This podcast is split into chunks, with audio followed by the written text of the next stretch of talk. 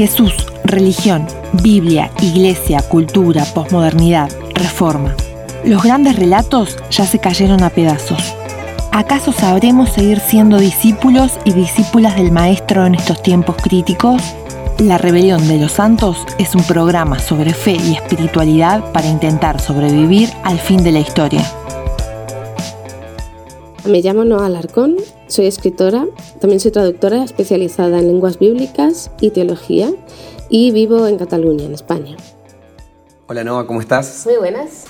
Es un gusto poder charlar un rato contigo, con vos. Igualmente. Eh, qué gusto encontrarnos así esporádicamente. Eh, acabamos de tener una charla sobre cristianismo y posmodernidad y viniste a la charla y dijimos ya que estamos acá, ¿por qué no hacemos algo? Muchas gracias de verdad por aceptar este intercambio de palabras. Gracias a ti.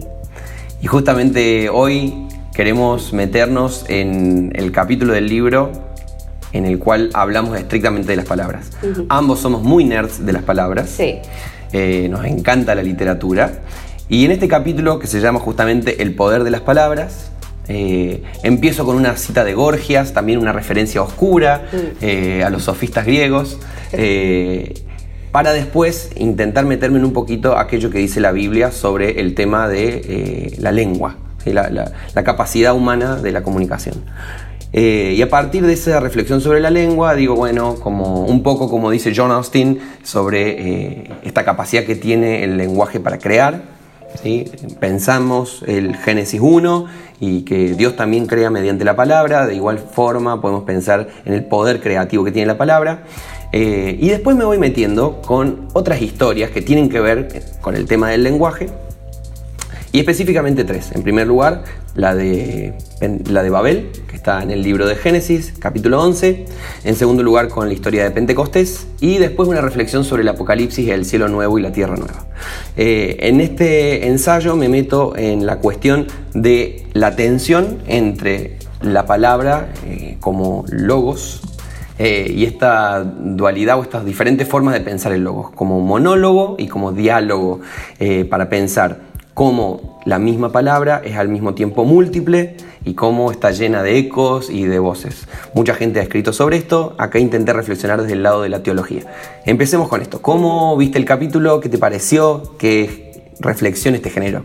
Pues la verdad es que fue gracioso porque justo unos días antes había estado yo reflexionando por temas de, eh, trabajo, de cosas que estoy escribiendo yo, en cuál es esa conexión entre Babel y Pentecostés. Entonces, pues las cosas que pasan, no, pues avanza el día, no sé qué, no sé cuántos, me diga tu libro, pues voy a leerlo y abro el capítulo y es como Babel y Pentecostés. Digo, pues no he visto yo mucha gente que realmente haga esa conexión, porque no es una conexión tanto desde, o sea, es desde la teología, pero es desde una teología un poco menos em, academicista, no sé cómo llamarlo, ¿no? Un poco más rozando otros, otros temas. Entonces me pareció literario.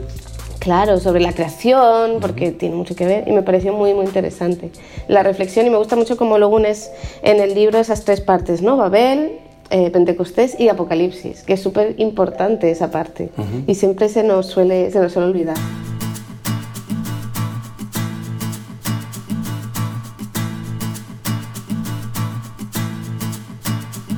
En este ensayo intento leer de otra forma algunas historias que han sido leídas monolíticamente. Generalmente la historia de Babel ha sido leída como, bueno, Dios interviene para castigar porque no le gusta eh, que la gente suba hasta el cielo. Entonces la lengua única, eh, el proyecto único es confundido y se convierte en un montón de lenguas y en un montón de proyectos que se dispersan por la tierra. En el ensayo yo leo la historia de Babel de otra forma que es básicamente viendo eh, la multiplicidad de las lenguas como una bendición de Dios y no como un castigo. Eh, ¿Qué te genera o cómo has trabajado en tu vida, en tu fe, en tu, en tu práctica de escritura incluso, esta necesidad de volver a ver el texto bíblico pero con ojos de niños? Eh, un poco redescubriendo tesoros que en algún punto quizás estuvieron ahí esperando que los, los sacáramos y los descubriéramos y nos emocionáramos por eso, eh, pero que muchas veces han sido leídos de una sola forma o que es la forma que más o menos pareciera que hay que leerlos. ¿Cómo, cómo ves el tema de esta necesidad de leer la Biblia con otros ojos? Bueno, es, supongo que una necesidad que va surgiendo cuando la propia relación con Dios a través de Cristo va creciendo. Cuando uno empieza a madurar en la fe se da cuenta de que em, gente sobre todo que venimos de trasfondo de, vida de iglesia toda la vida, ¿no? No sabemos perfectamente las historias bíblicas, pero no solemos volver a ellas ni releerlas porque como ya nos las sabemos, ¿no? Pues no hace falta.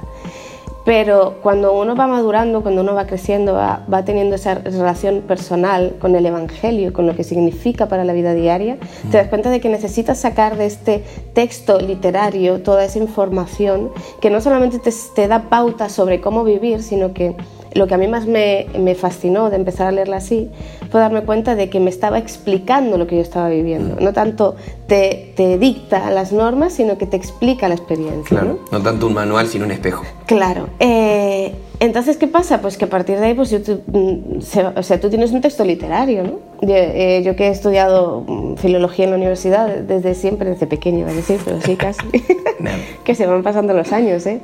eh Claro, uno, uno le enseñan de acercarse a los textos de diferentes maneras, ¿no? Eh, si te atreves a acercarte a diferentes textos de diferentes maneras, puedes sacar muchas cosas interesantes. Y solemos tener mucho respeto a la hora de hacer eso eh, con la Biblia, porque no le queremos faltar al respeto. Y yo creo que está bien, ¿no? La, la, presunción, ¿no? El decir, el respeto. Pero por otro lado, Dios nos ha dado un texto literario, nos lo ha dado, si es un texto literario es porque nos lo ha dado para que juguemos con él. Toda la literatura es un juego, es un espejo, como tú dices, es un... Eh, es, esa, gran, gran idea ¿no? de la Biblia de que Dios se nos revela eh, a través de Jesús, claro está, pero nos cuenta toda esta historia de cómo se nos revela a través de una historia. No nos cuenta, no nos da eh, un listado de normas más que bueno, están en los diez mandamientos y alguna cosita más que están bien, ¿no? Porque hacen falta, pero el resto es toda historia, el resto es a través de personajes, a través de tramas. Claro, eh, todo eso se nos ha dado como, como un legado. Eh, forma parte del Evangelio que queremos vivir y tenemos que aprender a leerlo de esa manera, creo yo.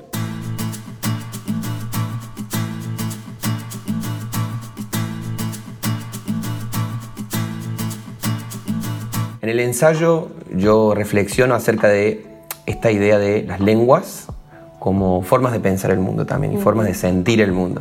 Eh, eh, durante un tiempo estuve viviendo en Italia y la idea de tener que volcar mi pensamiento en italiano me producía una disociación muy profunda porque en algún punto decía, está bien, en algún punto lo estoy diciendo, pero no soy yo. Es tan intrincada la unión entre la, identidad, la personalidad y el lenguaje mm. que yo siento que hay algo muy mío en el español y muy del español en mí y es como difícil mm si bien puedo comunicarme, pero algo de mi corazón late eh, con esta lengua. Pensar en una multiplicación de las lenguas en, Babel y pensar que esas lenguas diferentes de pronto, gracias a la obra del Espíritu Santo, se pueden entender, como en Pentecostés, me despierta toda una forma de entender que no son solamente diferentes idiomas. No es que, con, no es que todo se resuelve con el traductor de Google. ¿sí? No, va mucho más allá. Estamos hablando de diferentes formas de entender la realidad, diferentes formas de sentir el mundo. ¿Qué te parece que significa eso? ¿Qué consecuencias tiene eso para nuestra eclesiología, para nuestra práctica de fe con otros? Y cómo eso, esta multiplicidad de voces que de pronto se encuentran cuando el Espíritu Santo está presente, cómo eso configura una vida de fe apta para los tiempos en los que estamos. Claro. Eh, uf, a ver, Vamos a empezar por un lado solo, porque a mí se me, se, me, abren un montón de cosas aquí, claro, porque tú dices esto de lenguas vivas, modernas, de gente que habla esas lenguas, y a mí se me viene a la cabeza las lenguas clásicas, ¿no? que nosotros estamos eh, todo el tiempo en nuestras comunidades, en nuestras iglesias, pendientes de un texto que está escrito en otra lengua en otras lenguas diferentes y que se ha ido traduciendo y traduciendo y traduciendo y como esas propias traducciones también han ido moldeando nuestra forma de ser comunidad, de ser iglesia y de pensar el texto. Em, hay mucha, eh, por eso creo que mm, por, tirar por ahí un momento, ¿no? Eh, es muy valioso cuando se hacen estudios de las lenguas originales en comunidad, ¿no? que también hay que tener cuidado con eso porque no todo sirve. Pero pensaba también en, la parte de lo que significa eh, la globalidad, que ahora está un poco menos de moda, porque se vio que la globalidad tenía esa parte negativa que es eh, los movimientos migratorios, eh, refugiados, etcétera, que no nos gustaba tanto, ¿no? Pero hace bastantes años, en el primer momento, en la iglesia, en una de las primeras iglesias en las que, en las que yo empecé a crecer, había una parte muy buena, es que estábamos en un barrio mm, bastante económico de la ciudad, entonces iba mucho, mucho inmigrante, mucha gente de fuera, y nuestra iglesia se convirtió en un pequeño Babel. Claro. Eh, todos nos entendíamos en una lengua, pero luego cada uno tenía sus lenguas y hubo un momento en el que hubo que eh, aceptar, integrar esa aceptación del resto de lenguas como parte de la riqueza de la comunidad para poder crecer. Y fue un momento además muy bueno de crecimiento de, aquella comunidad, de aquella iglesia, en el momento en el que... Eh, y, yo creo que incluso se podía haber llegado más allá, se podían haber cantado canciones en las lenguas de los, del, que se encargaba de la alabanza, que era de Angola. entonces ellos hablaban en portugués, pero también hablaban en su lengua, entonces les enseñaban cosas de su lengua mm, materna, de cómo entendían. A mí me flipaban las historias de cómo ellos hablaban de Jesús en sus lenguas nativas eh, africanas, porque cambiaba el nombre de Jesús. No me acuerdo ahora muy bien cómo era, pero claro, sonaba diferente, es lo que tú dices. Y ahí te creas tú una disociación y dices, pero estamos hablando del mismo Jesús. Como esos momentos de, de, que uno va expandiendo su mundo, si te encuentras con diferentes realidades, es un poco yo creo que lo que se vio en Pentecostés iba por eso, ¿no? De decir, esto no es un movimiento solamente judío, porque los judíos tienden a estar aquí en este núcleo, a juntarnos, a estar todos juntitos, a que nuestra identidad, y eso que no tenía una gran identidad lingüística en todo lo que cabe. Además que estaban muy fragmentados en cuanto a la lengua. Claro, pero aún así esa identidad era muy fuerte. Pentecostés es un poco como reflejo de Babel. No, no. Abrirse, abrirse, que esto, esto es riqueza, ¿no es? No sé si te he respondido a la pregunta, porque ahora mismo estoy yo aquí divagando en plan. este es un mosaico enorme de cosas, de cómo no se puede ignorar el tema de la lengua, de lo que significa eh, hablar. Con, eh, lo que, porque en el fondo lo que significa hablar con otros es hacer sociedad con otros y, y, eso es parte de lo que es ser comunidad, ser iglesia y más en el mundo en el que vivimos. Y si hacemos sociedad y si hacemos iglesia con una lógica monolingüística, muchas veces podemos caer justamente en, el monólogo, esta idea de que esta es la forma y cuántas veces el cristianismo a lo largo de la historia ha caído en este error de identificar eh, la multiforme gracia de Dios, la polifónica voz de Dios, me encanta ese concepto, identificar la polifónica voz de Dios con un, monólogo que nosotros nombramos, ¿eh? como esta idea de que, bueno, está el logos y nosotros desde nuestra lengua lo estamos nombrando y lo estamos determinando y es esto y ninguna otra cosa. Y cuánto daño ha hecho eh, haber silenciado la bendición de la multiplicidad de las lenguas que justamente eh, también arrastran una multiplicidad de formas de entender el mundo, que enriquecen. Me acuerdo de algo que decía Henry de Lubac, que decía, solamente cuando de todas las culturas eh, tengamos el fragmento de Dios que esa cultura ilumina, mm. vamos a poder tener el vistazo general de la revelación. Mm. Porque hay algo de esta, eh, de esta gracia de Dios que se distribuye en las culturas, las semillas del verbo, mm. eh, que están presentes en todos lados y que cada uno desde su experiencia, desde su recorrido, de su historia cultural, aporta. Eh, todo esto va enriqueciendo el Evangelio. Mm. Y lamentablemente creo que muchas veces hemos limitado todo eso. Y eso termina siendo malo para nosotros, por más que pensemos que es bueno. Sí, sí. Además, no solamente es limitarte a una lengua, sino dentro de la propia lengua común, por ejemplo en español nos pasa, la lengua de la iglesia es otra diferente, es como una sublengua en la que solamente se utilizan ciertos términos, solamente se habla desde cierta perspectiva. Entonces, claro, todo lo que sea abrir eso, abrir y dejar que pase el aire, siempre es de bendición para el que está ahí dentro y siempre ser una manera, lo que tú dices, de acercarte a Dios. Em, recuerdo el año que empecé a estudiar, bueno, no, ya llevaba bastantes años estudiando hebreo en la universidad, eh, pero recuerdo que una de las asignaturas fue traducir Génesis una locura. Yo creo que llegamos al capítulo 4 o 5, no sé, o al 10. O sea, es como ni de lejos tradujimos Génesis entero, eso que fue todo un curso. Pero fue un descubrimiento de Dios, de la naturaleza de Dios, de la verdad del Evangelio, en la gramática, en la lingüística, en cómo se forma este verbo, por qué este verbo está aquí, aquí, eh, de esta manera, aquí, no así. O sea, ahora no sabría explicarlo, pero para mí fue un peregrinaje espiritual, el decir, estoy conociendo esta lengua, que no es más santa que otras en un sentido trascendental, pero que como... Pero que tiene su riqueza intrínseca. Sí, sí, sí, pero yo me acuerdo, o sea, suspendí cuatro veces lingüística y, cuando lo probé fue por, a partir de ahí, cuando dije, no, si yo lo entiendo desde el punto de vista de todo lo que viene de Dios a través de, de, cómo hablamos, del pensamiento, que no creo que sea la única característica que nos hace a la imagen de Dios, pero es una de ellas. Entonces pude aprobar, pero si no es que era, era imposible.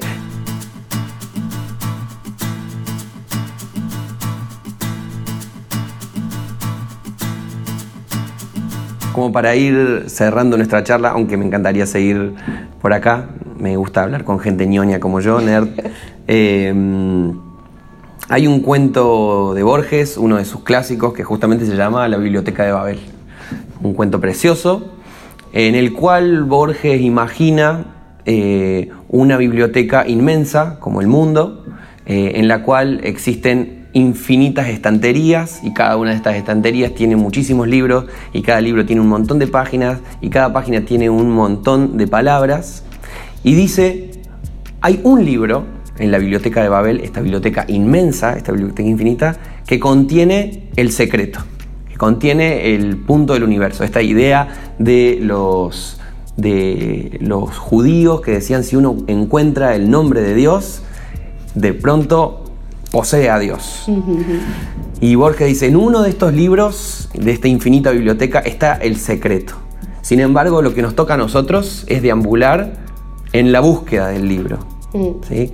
¿Cómo te parece, como intentando bajarlo a prácticas concretas, desafíos concretos de nuestra generación, eh, cómo te parece que estas búsquedas por esta biblioteca inmensa que es el mundo eh, configuran nuestras prácticas de fe? ¿Cómo deberíamos ir buscando en comunidad, a nivel personal, una espiritualidad que pueda recuperar esta multiforme gracia de Dios, esta polifonía de la voz de Dios eh, y que al mismo tiempo pueda dialogar con nuestra tradición cristiana, que pueda eh, llevar esperanza y luz a comunidades que muchas veces han aprendido a hacer las cosas de una sola forma. Mm. ¿Cómo te parece que tenemos un desafío concreto? ¿En qué consiste ese desafío? Bueno, yo creo que cada uno puede encontrar una manera de hacerlo, ¿no?